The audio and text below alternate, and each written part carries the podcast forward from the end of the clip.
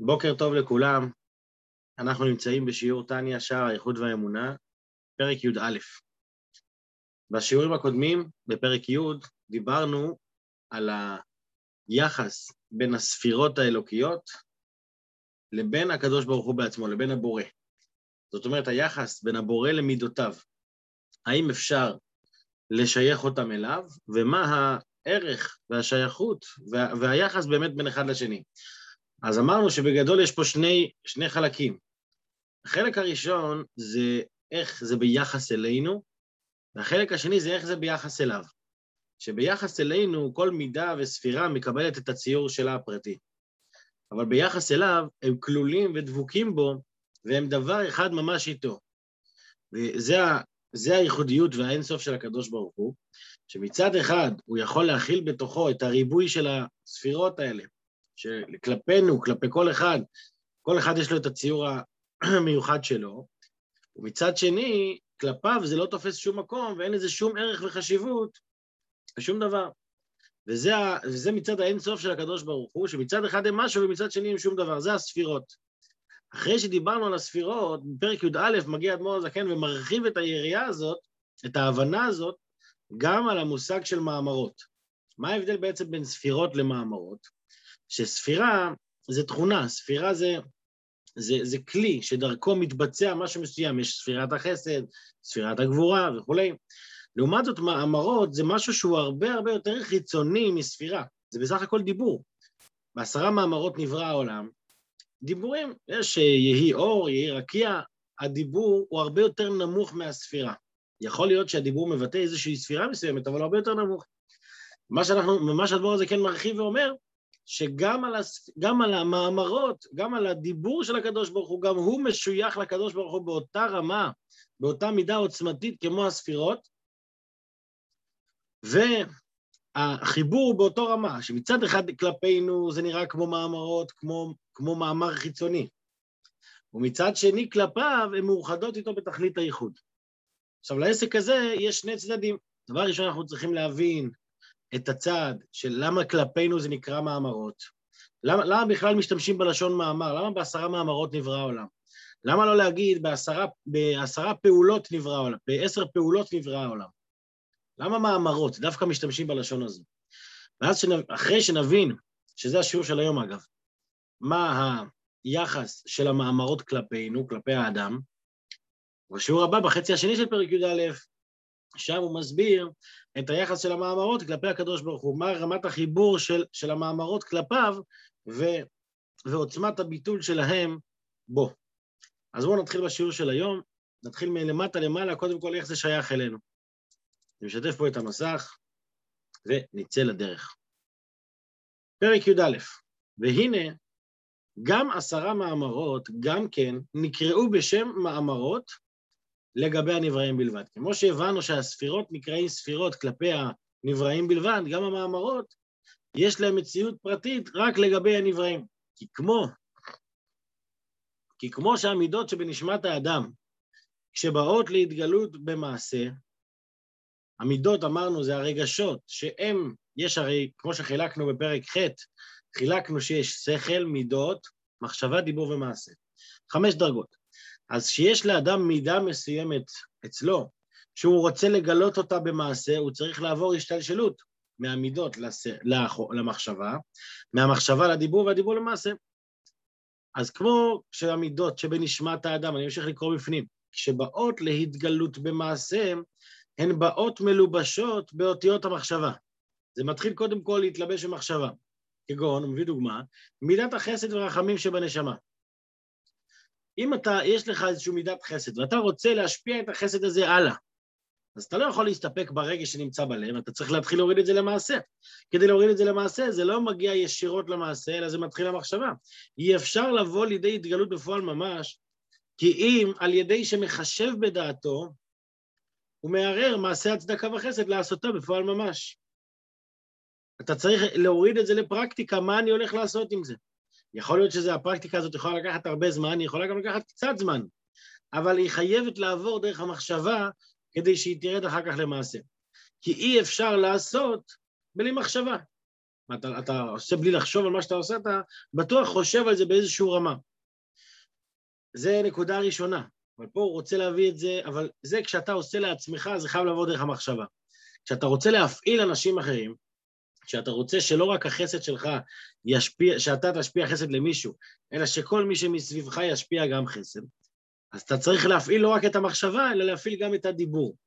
ואם מצווה לאחרים לעשות, כמו המלך, אזי מתלבשת מידת החסד, וגם אותיות המחשבה באותיות הדיבור. כי הוא מדבר. הדיבור מוריד את זה עוד שלב למטה. המחשבה היא מחשבה עצמית כלפי האדם. האדם חושב, הוא יכול...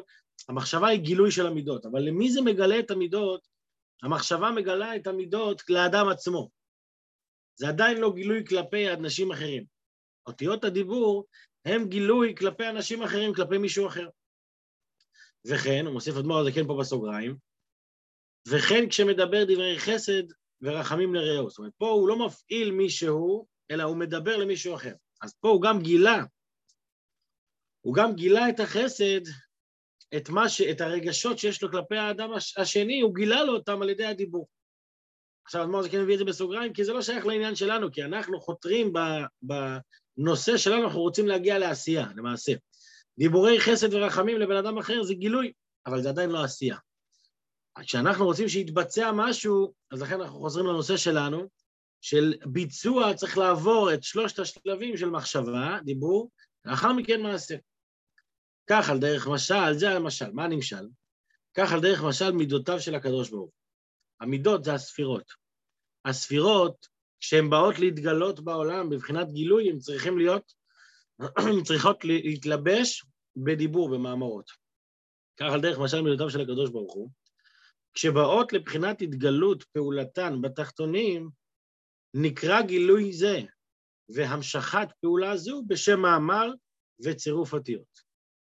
הפעולה הזאת שבה האור החסד יורד להשפיע בעולם, הפעולה הזאת נקראת מאמר, כי זה מבוצע על ידי אותיות הדיבור האלוקיות שהן צירופים של אותיות שונות שמתחברות לכדי, לכדי מילה אחת שיוצרות משהו.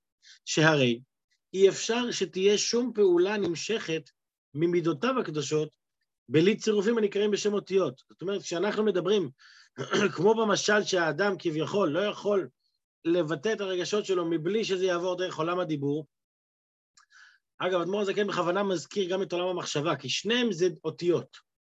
רק אותיות, תכף הוא יסביר את ההבדל, ש, שגם אותיות המחשבה, שהן אותיות של גילוי, זה גילוי לעצמו. האמיתות העניין של גילוי זה בגילוי של דיבור, שזה יכול להוביל למעשה, וגם ככה האדם מגלה את עצמו לאחרים.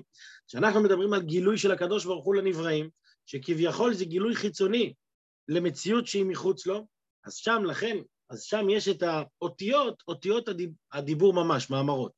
אז יש את, גם בבריאה האלוקית יש את שתי סוג, שני סוגי האותיות האלו, אותיות המחשבה ואותיות הדיבור. וזה מגלה את המידות, זאת אומרת, זה לא במקום המידות. המידות, כשהן באות להתגלות, מידת החסד, בוא נגיד ככה, בעולם שלנו יש הרבה דברים שבאים ממידת החסד. כשבן אדם עושה חסד, הוא יכול לעשות הרבה סוגי חסדים. הוא יכול לתת אוכל למישהו, זה חסד.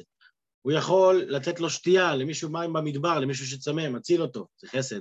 הוא יכול לתת למישהו כסף, הוא יכול לתת... יש המון סוגים של חסד. לפעמים אתה גם לא, אפילו זה לא נתינה של משהו.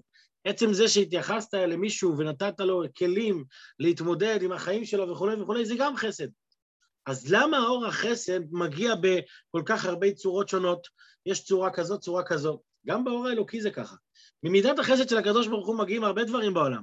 יכול להגיע האור, אור זה גילוי של חסד, תכף אנחנו נדבר על זה גם. אור זה גילוי של חסד, גם מים זה גילוי של חסד.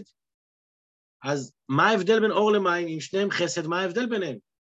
בשביל זה יש את המאמרות. כי החסד הוא הגילוי, הוא תנועת הגילוי האלוקית. המאמר יוצר את הצורה הפרטית של הנברא. הדיבור הוא יוצר למה זה מים וזה, וזה אש וזה אור. וכמו אצל האדם, כשאני עושה חסד מסוים, זה מתבטא בכל דבר לפי העניין שלו. גם באלוקות, כל דבר מתבטא לפי התכונה הפרטית שלו. כגון, אני ממשיך לקרוא פה בפנים שורה שלישית.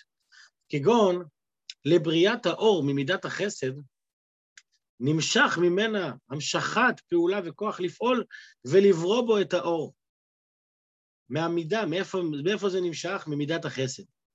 אבל אחרי שזה נמשך עם מידת החסד, והמשכת כוח זה וחיות זו נקרא בשם מאמר.